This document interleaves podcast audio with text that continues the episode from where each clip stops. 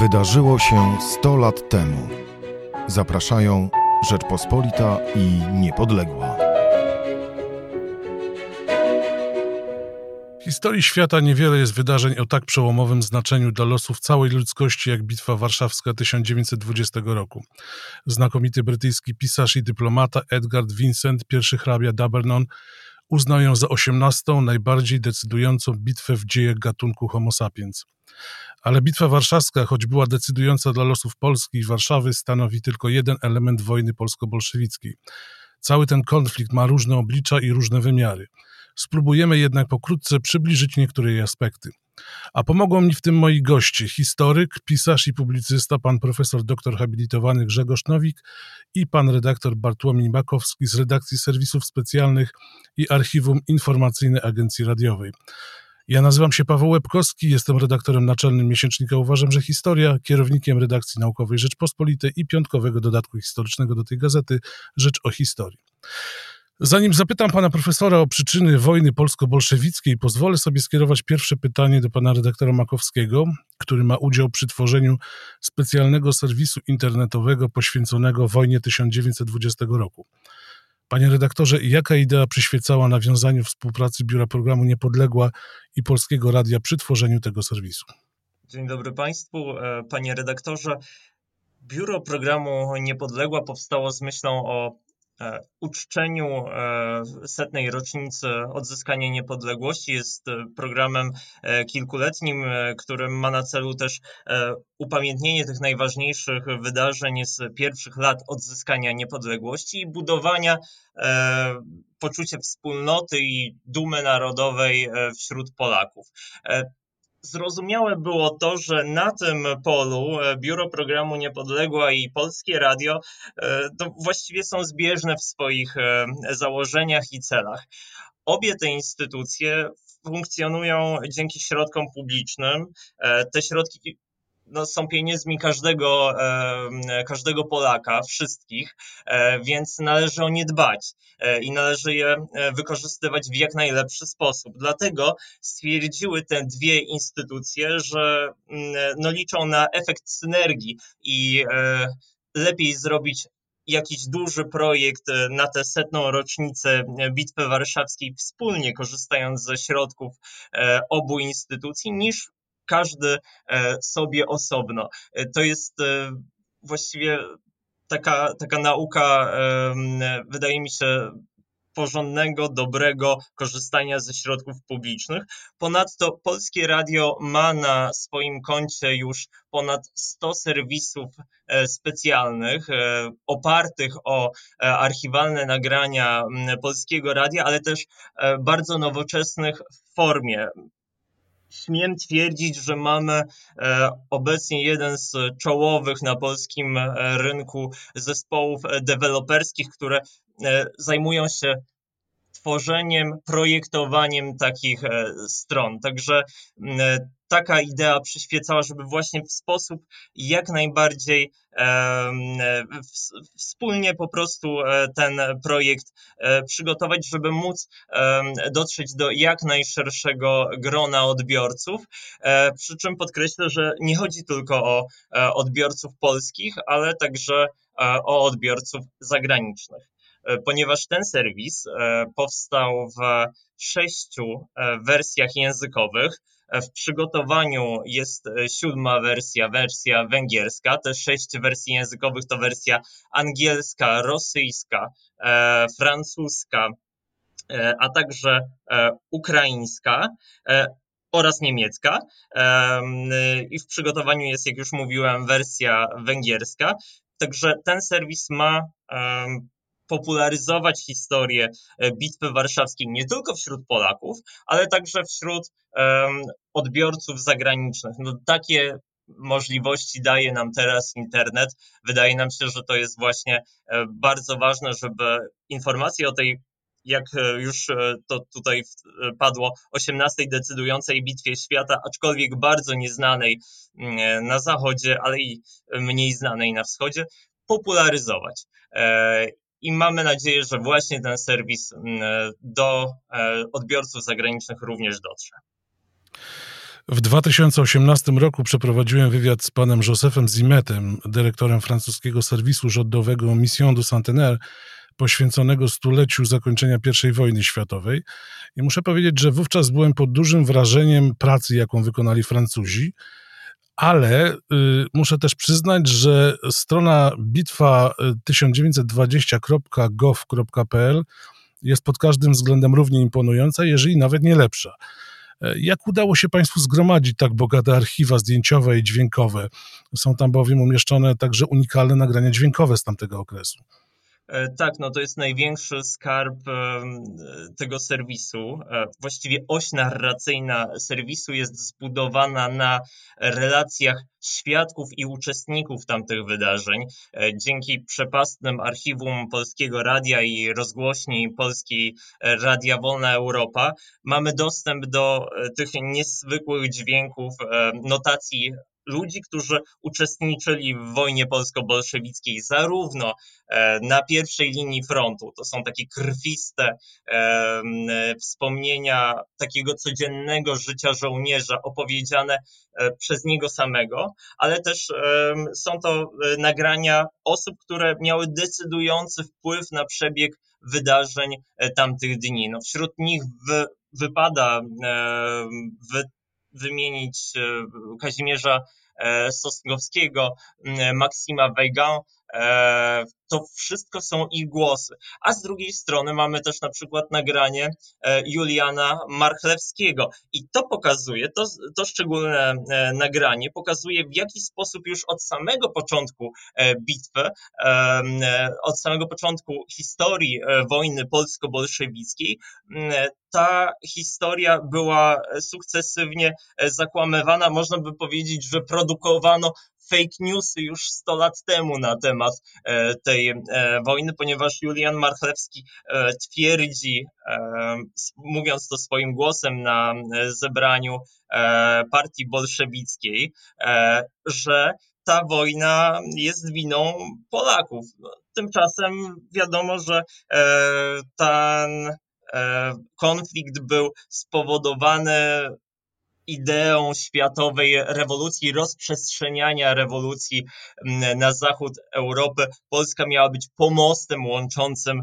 e, Rosję sowiecką z e, Europą Zachodnią, w której miały e, wybuchnąć rewolucje proletariackie i miał zapanować nowy Czerwony Ład. Jeżeli chodzi o inne nagrania, no to faktycznie staraliśmy się żeby ten serwis e, był e, multimedialny. To, bo to jest hasło klucz dla współczesnego odbiorcy. E, multimedialny pod tym względem, że jest bardzo um, obfity w nagrania e, dźwiękowe, ale także nagrania wideo, które pozyskiwaliśmy z archiwów e, amerykańskich, e, Narodowego e, Archiwum Nagrań Amerykańskich, ale także dzięki współpracy z Filmoteką Narodową, Instytutem Audiowizualnym mieliśmy możliwość wykorzystania bardzo ważnych fragmentów i bardzo atrakcyjnych fragmentów dwóch filmów przedwojennych. E, które e, dokumentowały tamte dni, e, więc to jest, to jest na pewno wartość dodana. Wszystko to jest oczywiście mm, elementem i służy pewnej, pewnej narracji, mm, ale serwis jest nie tylko multimedialny, ale także interaktywny. To jest kolejny klucz do pozyskiwania współczesnego odbiorcy. Ten, ten portal ma kilka elementów, które e, są podane użytkownikowi w formie minigry, e, czegoś do kliknięcia, innymi słowy, jest angażujący. E, stąd polecamy go każdemu, kto no, nie do końca lubi historię, uważa niestety, to jest często wyciągnięte przeświadczenie z lat szkolnych, że historia to mm, suche fakty. My te historie staramy się przekazywać w sposób e, możliwie jak najbardziej angażujący, więc e, użytkownik wchodząc w głąb tego serwisu ma możliwość odkrywania samodzielnego historii na takim etapie, na takim poziomie szczegółowości, jaki jemu e, odpowiada.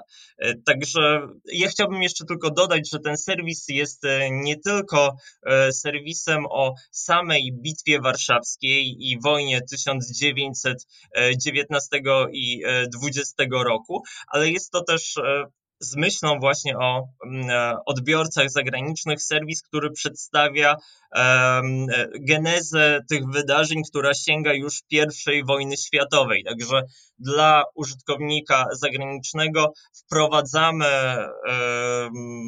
go w taką, taką Wprowadzamy go w historię poprzez nakreślenie tego, co działo się Europie w latach 1914-18, wyjaśniamy, czym była rewolucja bolszewicka.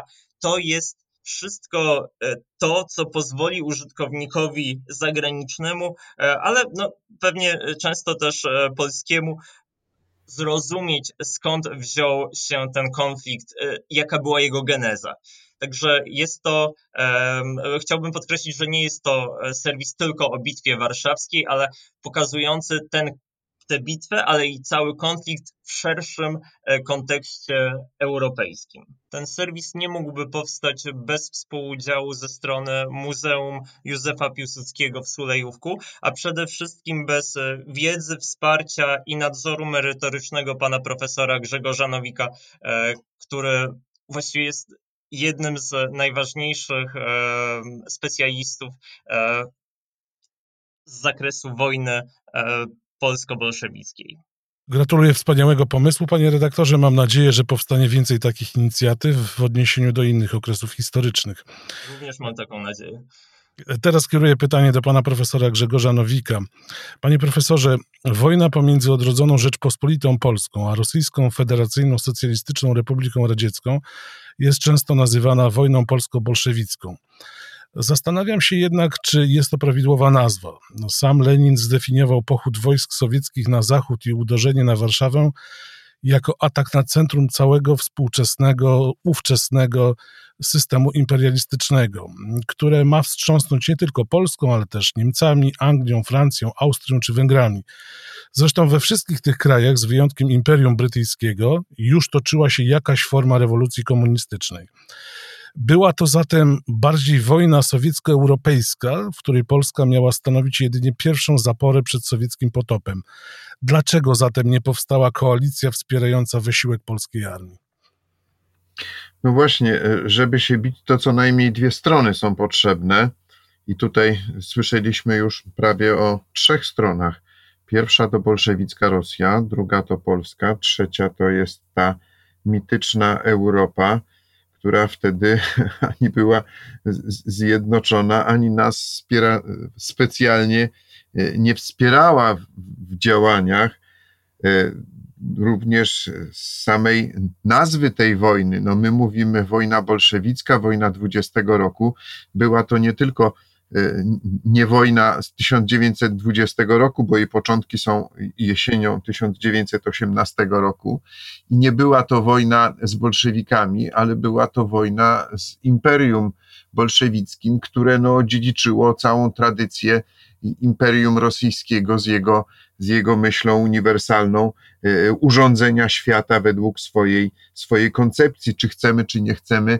E, Lenin i bolszewicy rosyjscy e, no, ukształtowali się mentalnie w pewnym systemie, systemie myślenia imperialistycznego rosyjskiego i tak jak kiedyś idea trzeciego Rzymu, prawda, czyli zbawiania, zbawiania Europy i nawracania jej na jedyną właściwą wiarę, zbierania wcześniej ziem ruskich, potem idea panslawizmu, to wszystko były pewne uniwersalistyczne idee, które się przez e, setki lat objawiały, objawiały w Rosji, były e, drogowskazem jej polityki.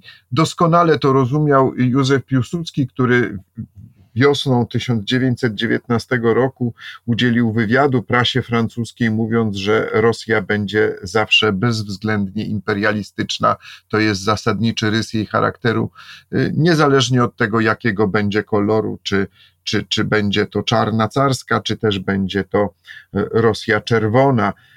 Musimy wiedzieć, że utworzona w Rosji międzynarodówka komunistyczna nie była, trzecia międzynarodówka nie była to nie było to połączenie, sojusz partii robotniczych socjalistycznych i komunistycznych, tylko to był wydział zagraniczny rosyjskiej komunistycznej partii bolszewików. Także no, było to nieco inne rozłożenie akcentów i celów. Natomiast ze strony rosyjskiej ta wojna była przedstawiana no, jako rzeczywiście wojna, która ma doprowadzić do zrewolucjonizowania Europy. Wszędzie jest mowa o, o, rewolucji, o rewolucji proletariackiej, najpierw europejskiej, później, później światowej, a Polska w niej przedstawiana jest bądź jako świnia tresowana w Paryżu, bądź jako y, ostatni pies łańcuchowy y, Antanty. No, nie było to tak równoważne, to znaczy ani nie byliśmy specjalnie przed murzem Antanty, realizowaliśmy własne idee, własne koncepcje budowy państwa i bynajmniej, bynajmniej e, e, Antanta ich e, nie popierała. Panie to profesorze, znaczy, po, kogo po powinniśmy... Tak, tak, ale jeszcze dokończę zdanie, Dobrze. jeśli można. Po upadku czterech imperiów w środkowo-wschodniej Europie, mówię o trzech mocarstwach zaborczych, ale również o Imperium Osmańskim, no powstała pewna próżnia i tam każdy z narodów między kołem podbiegunowym a, a mniej więcej Morzem Egejskim i Kaukazem próbował zrealizować swoje własne interesy narodowe, państwowe, większe i mniejsze. Możemy powiedzieć, że na tym etapie z chwilą, kiedy się skończyła wojna gigantów, pierwsza wojna światowa, wtedy nazywana Wielką Wojną, rozpoczęły się konflikty pigmejów, jak to e, nazywano, i te konflikty trwały jeszcze pięć lat, czyli dłużej niż sama, sama pierwsza wojna światowa. I największym z tych, z tych konfliktów był właśnie konflikt polski z bolszewicką Rosją, ponieważ on miał tak gigantyczne znaczenie, że no po prostu zagrażał e, wprowadzeniu zupełnego, zupełnie nowego porządku porządku cywilizacyjnego, bo tak to trzeba nazywać, do Europy.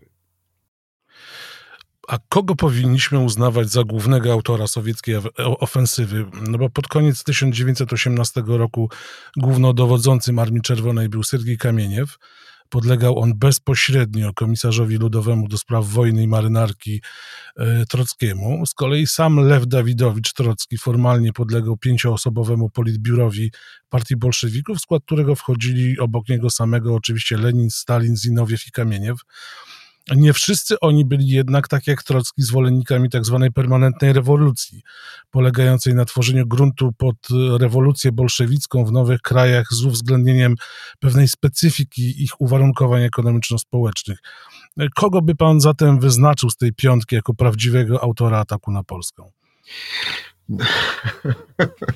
Proszę pana, e, no ja nie siedziałem w głowie ani Trockiego, ani Lenina ani Stalina, ani żadnego innego mm, e, e, sowieckiego, bolszewickiego przywódcy z tego czasu. Mhm. Natomiast, natomiast no to była generalna koncepcja. E, no, według dogmatyków bolszewickich i, i, i samego Lenina, ale również Trockiego, rewolucja wybuchła w kraju, który był na poły feudalny, który miał stosunkowo nieliczną klasę robotniczą i żeby się to wszystko zgadzało z dogmatem, należało e, czekać, aż ta rewolucja dojrzeje w zmęczonej e, wojną światową, wielką wojną e, Europie.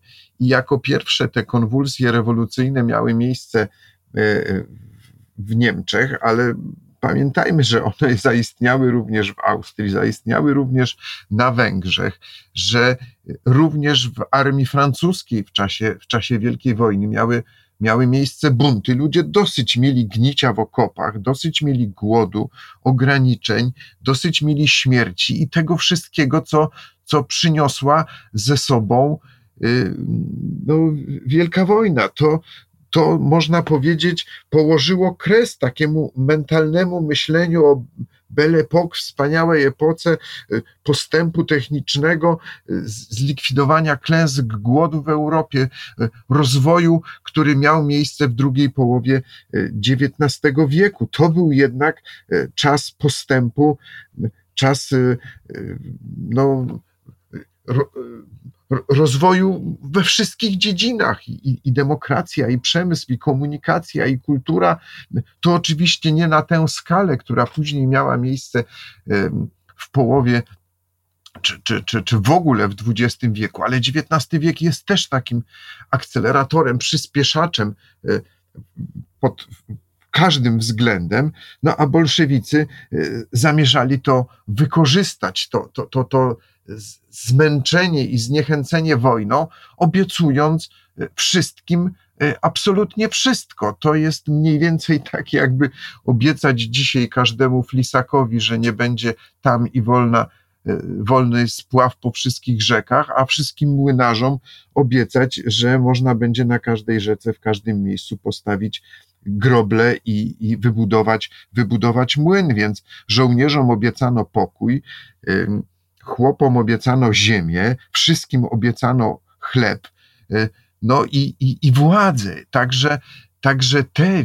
obietnice no, niemożliwe do, do zrealizacji, ale jakże pięknie brzmiące, poruszały, poruszały umysły. Najpierw poruszyły umysły tych tysiące zmobilizowanych chłopów rosyjskich, potem głodnych robotników Piotrogrodu, potem całe zmęczone społeczeństwo rosyjskie, ale no możemy powiedzieć, że bolszewicy byli doskonałymi obserwatorami nastrojów, nastrojów społecznych, świetnie je, świetnie je zdiagnozowali, wyczuli i dlatego e, ta propaganda była obliczona e, no, do, do, do, do wszystkich, nie tylko w samej Rosji, ale świetnie również trafiała na doskonały grunt e, w całej Europie. E, Wielkiej Brytanii także trafiła na odpowiedni grunt, trafiła na odpowiedni grunt we Francji, w Austrii, we Włoszech.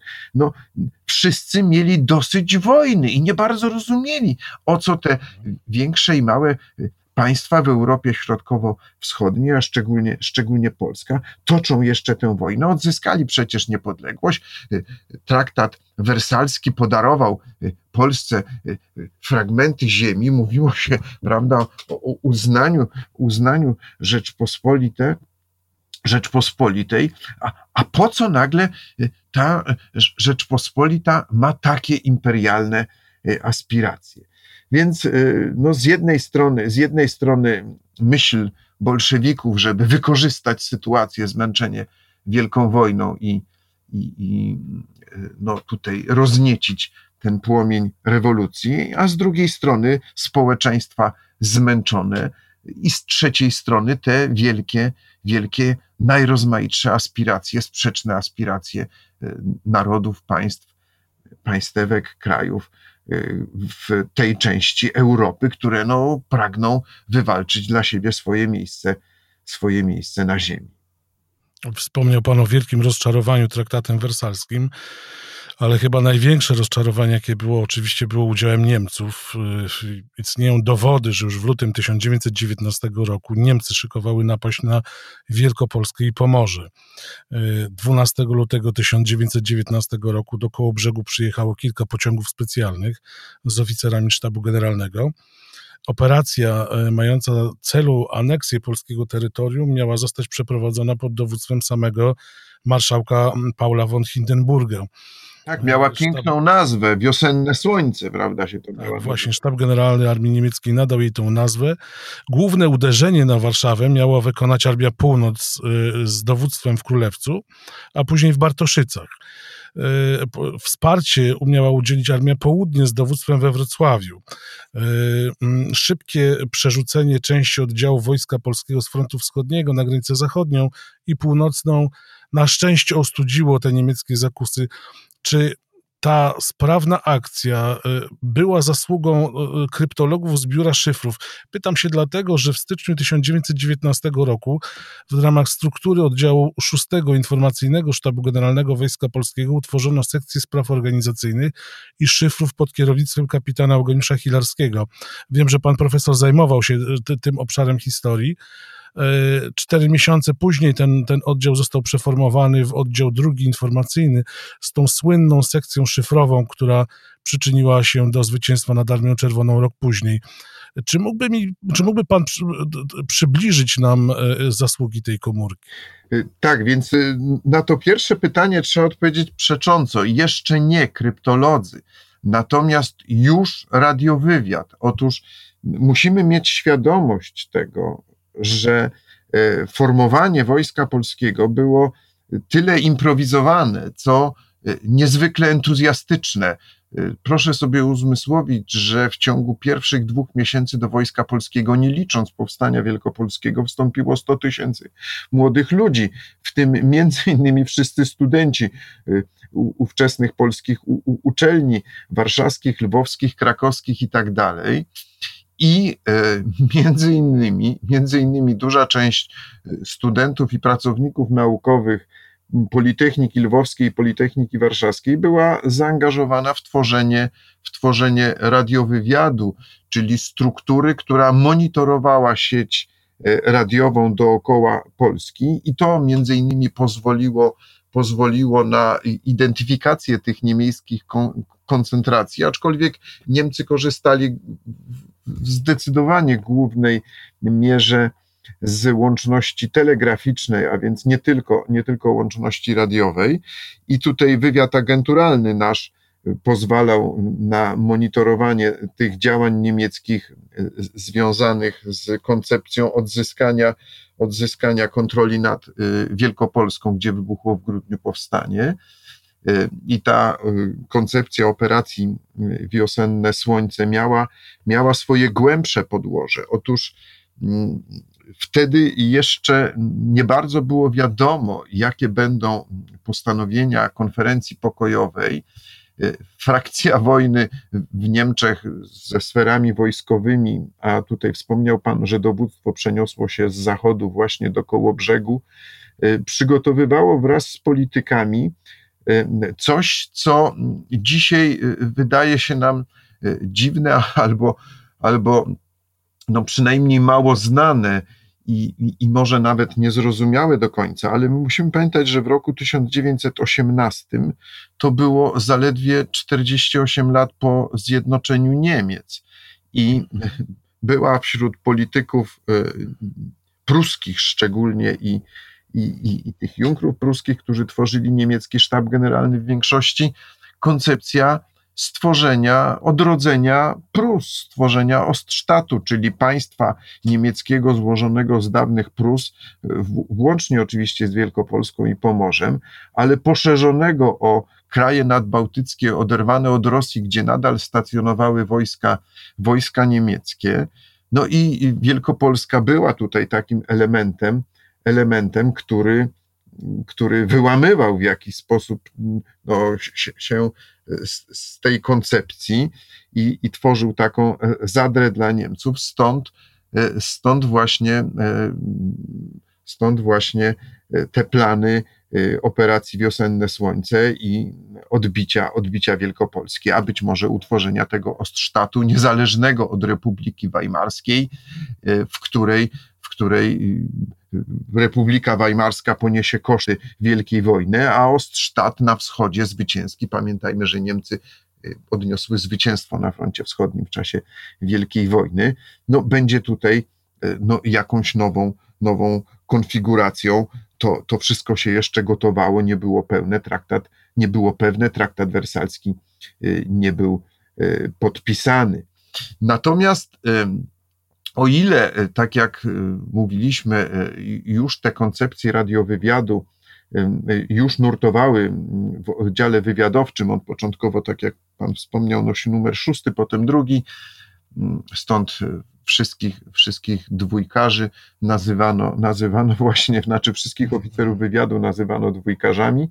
Mm, system radiowywiadu już był budowany od wiosny 1919 roku i prowadziliśmy, prowadziliśmy monitoring, obserwację sieci radiowych wszystkich państw dookoła Polski. Y, odczytywano wszystkie telegramy we wszystkich językach, natomiast był problem z korespondencją szyfrową. Twórcą mm, tego systemu monitoringu był Karol Bołdesku. Był to oficer, którego polecił Józefowi Piłsudskiemu Józef Rybak, mm, który znał się z Józefem Piłsudskim jeszcze z okresu sprzed I wojny światowej i złośliwi twierdzą, że to Józef Piłsudski był agentem austriackiego wywiadu, tymczasem było odwrotnie, to Józef Rybak był, można powiedzieć, pewną polską wtyczką do pewnego stopnia. tak, oczywiście w sztabie austriackim i więcej mówił Józefowi Piłsudskiemu niż meldował swoim e, austro-węgierskim mocodawcom.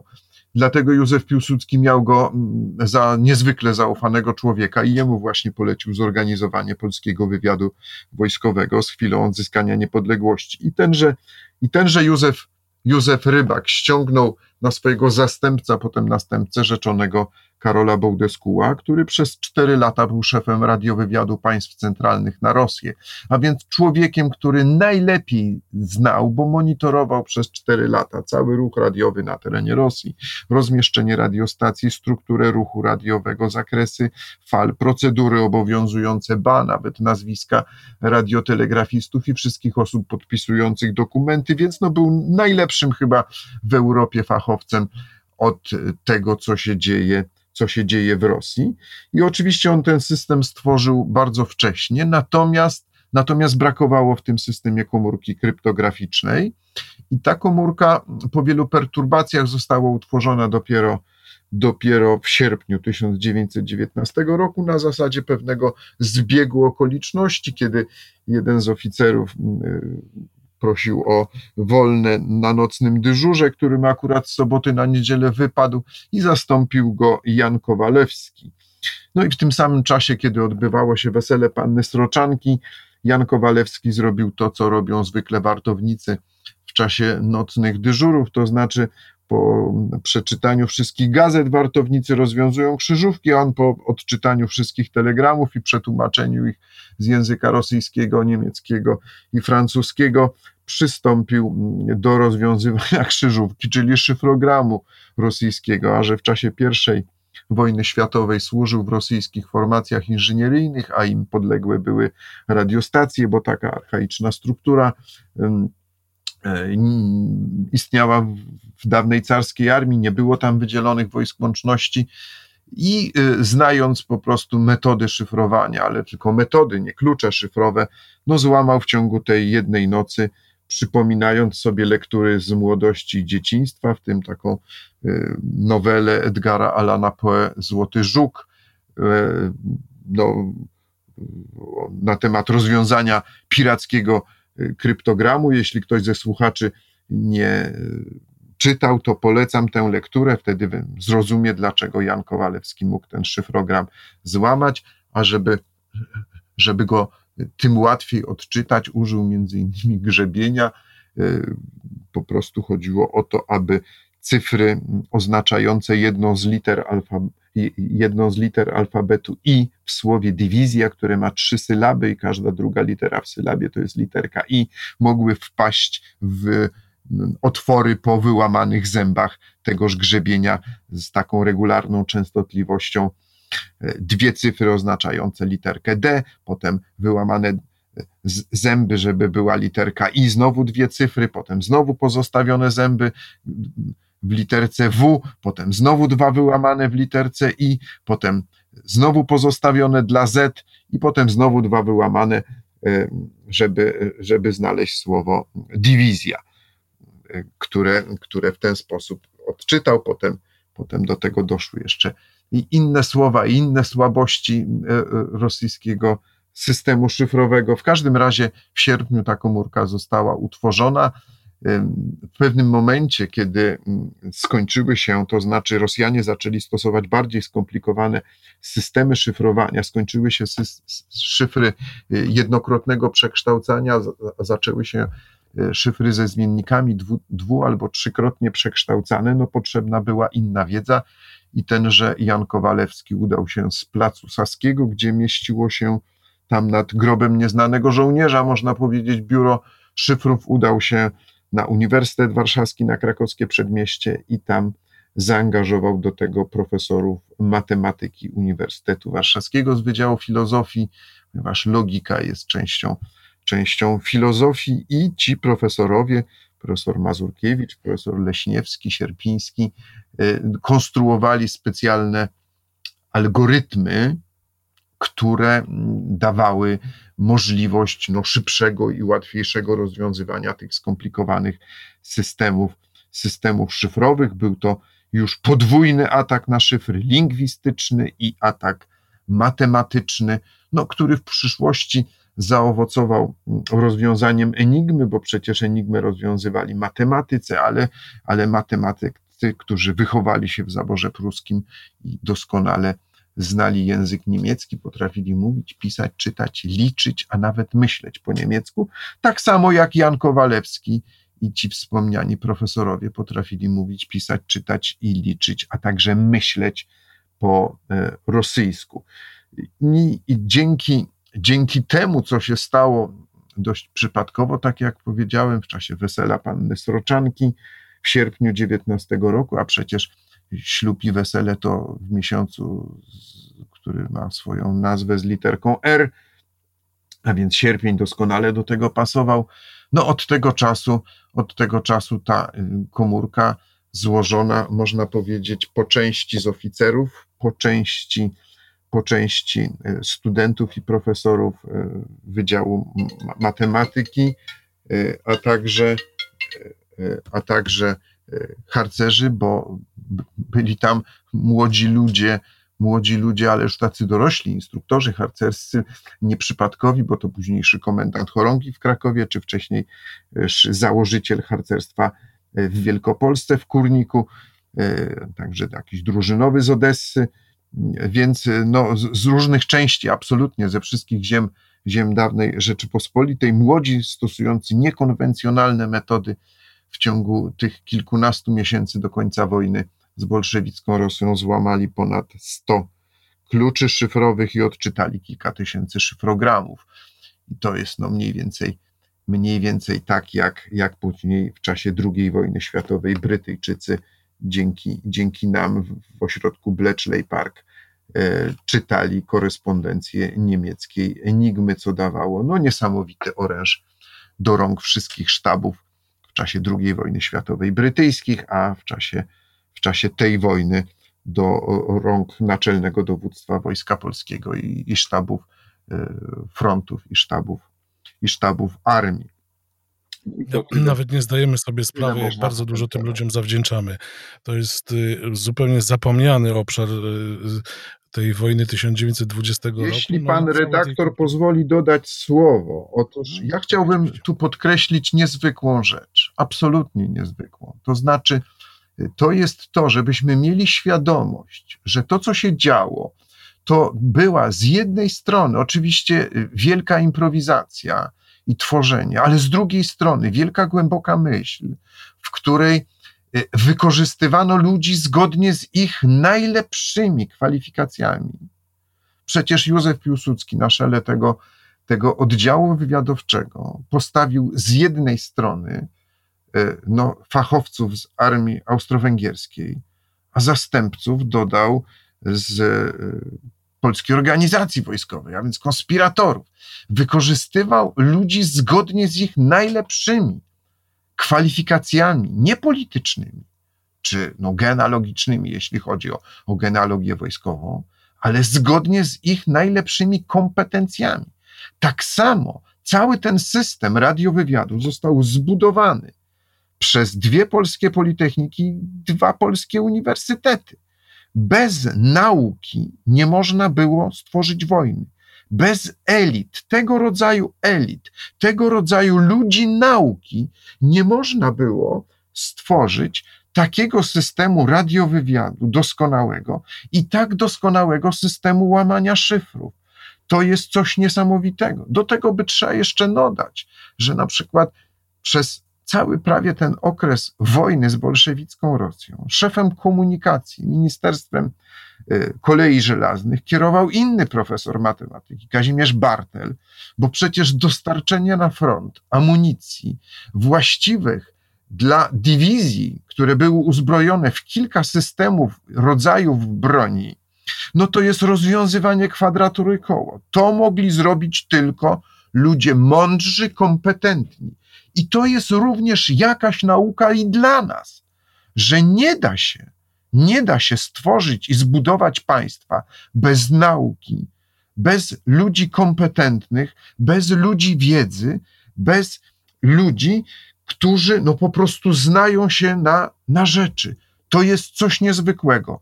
Jak napisałem te dwie swoje książki, dwa i pół tysiąca stron o radiowywiadzie, ja się poczułem dobrze. Poczułem się wspaniale, ponieważ ja pamiętam ten fragment z pana Tadeusza, w którym sędzia mówi do, do, do, do, do księdza, księdza Robaka, jak planował, co tam się stanie na, na Litwie wiosną 12 roku. Zrobimy powstanie na konika siędziem, ja z synowcem na przedzie i jakoś to będzie. A tutaj a tu mamy coś niebywałego. Jak wgłębiałem się w to i odkrywałem te kolejne nazwiska, no, że chociażby wymienię Janusza Groszkowskiego, najpierw młody podchorąży, a potem kapitan Wojska Polskiego, najpierw student, a potem wykładowca polityki, Politechniki, po wojnie prezes Polskiej Akademii Nauk. On zaczynał od, od radiowywiadu od 1918 roku. Był studentem, asystentem, wykładowcą, najpierw podchorążym, wcześniej żołnierzem POW, a potem oficerem Wojska Polskiego. To tak było budowane. O najlepsze polskie umysły to było budowane. A więc no, z jednej strony improwizacja, ale z drugiej strony, ale z drugiej strony włączenie najbardziej kompetentnych ludzi. Wspomniał pan pana Kazimierza Władysława Bartla, wybitnego polskiego matematyka, rektora Politechniki y, Lwowskiej, no ale należy przy okazji przypomnieć, że został on pierwszym premierem Polski po przewrocie majowym. I to dowodzi, że kadry polityczne były także dobierane z pewnego klucza y, zdolności. Dziękuję bardzo, to pan powiedział. Tak. I to jest pewien wzór, który my w tej chwili delikatnie mówiąc, zapomnieliśmy i powinniśmy do niego absolutnie wrócić. No, każde dziecko przed klasówką wie, że dobrze jest usiąść koło mm, prymusa, bo wcześniej może lepiej wziąć korepetycję, a poza tym y, od tego prymusa zresztą za duże lody albo y, no, za, za, za jakąś inną wdzięczność, ale również dlatego, że można czasami y, żurawia, prawda? Nie zachęcam nikogo do ściągania, ale od, od tych, którzy wiedzą, można się po prostu nauczyć. I to wie każde dziecko w szkole. Mam nadzieję, że przypominając y, tamtą epokę, ten gigantyczny sukces, który myśmy wtedy odnieśli, to wielkie zwycięstwo, y, wrócimy także, także do tego sposobu myślenia, do tego sposobu dobiega, dobierania kadr politycznych, y, tworzenia elit politycznych, które, które będą budowały przyszłość tego państwa. Panie profesorze, uprzejmie dziękuję za rozmowę moim gościom, panu profesorowi Grzegorzowi Nowikowi i panu redaktorowi Bartłomiejowi Makowskiemu. Dziękujemy. Dziękuję bardzo. Do widzenia. Do usłyszenia.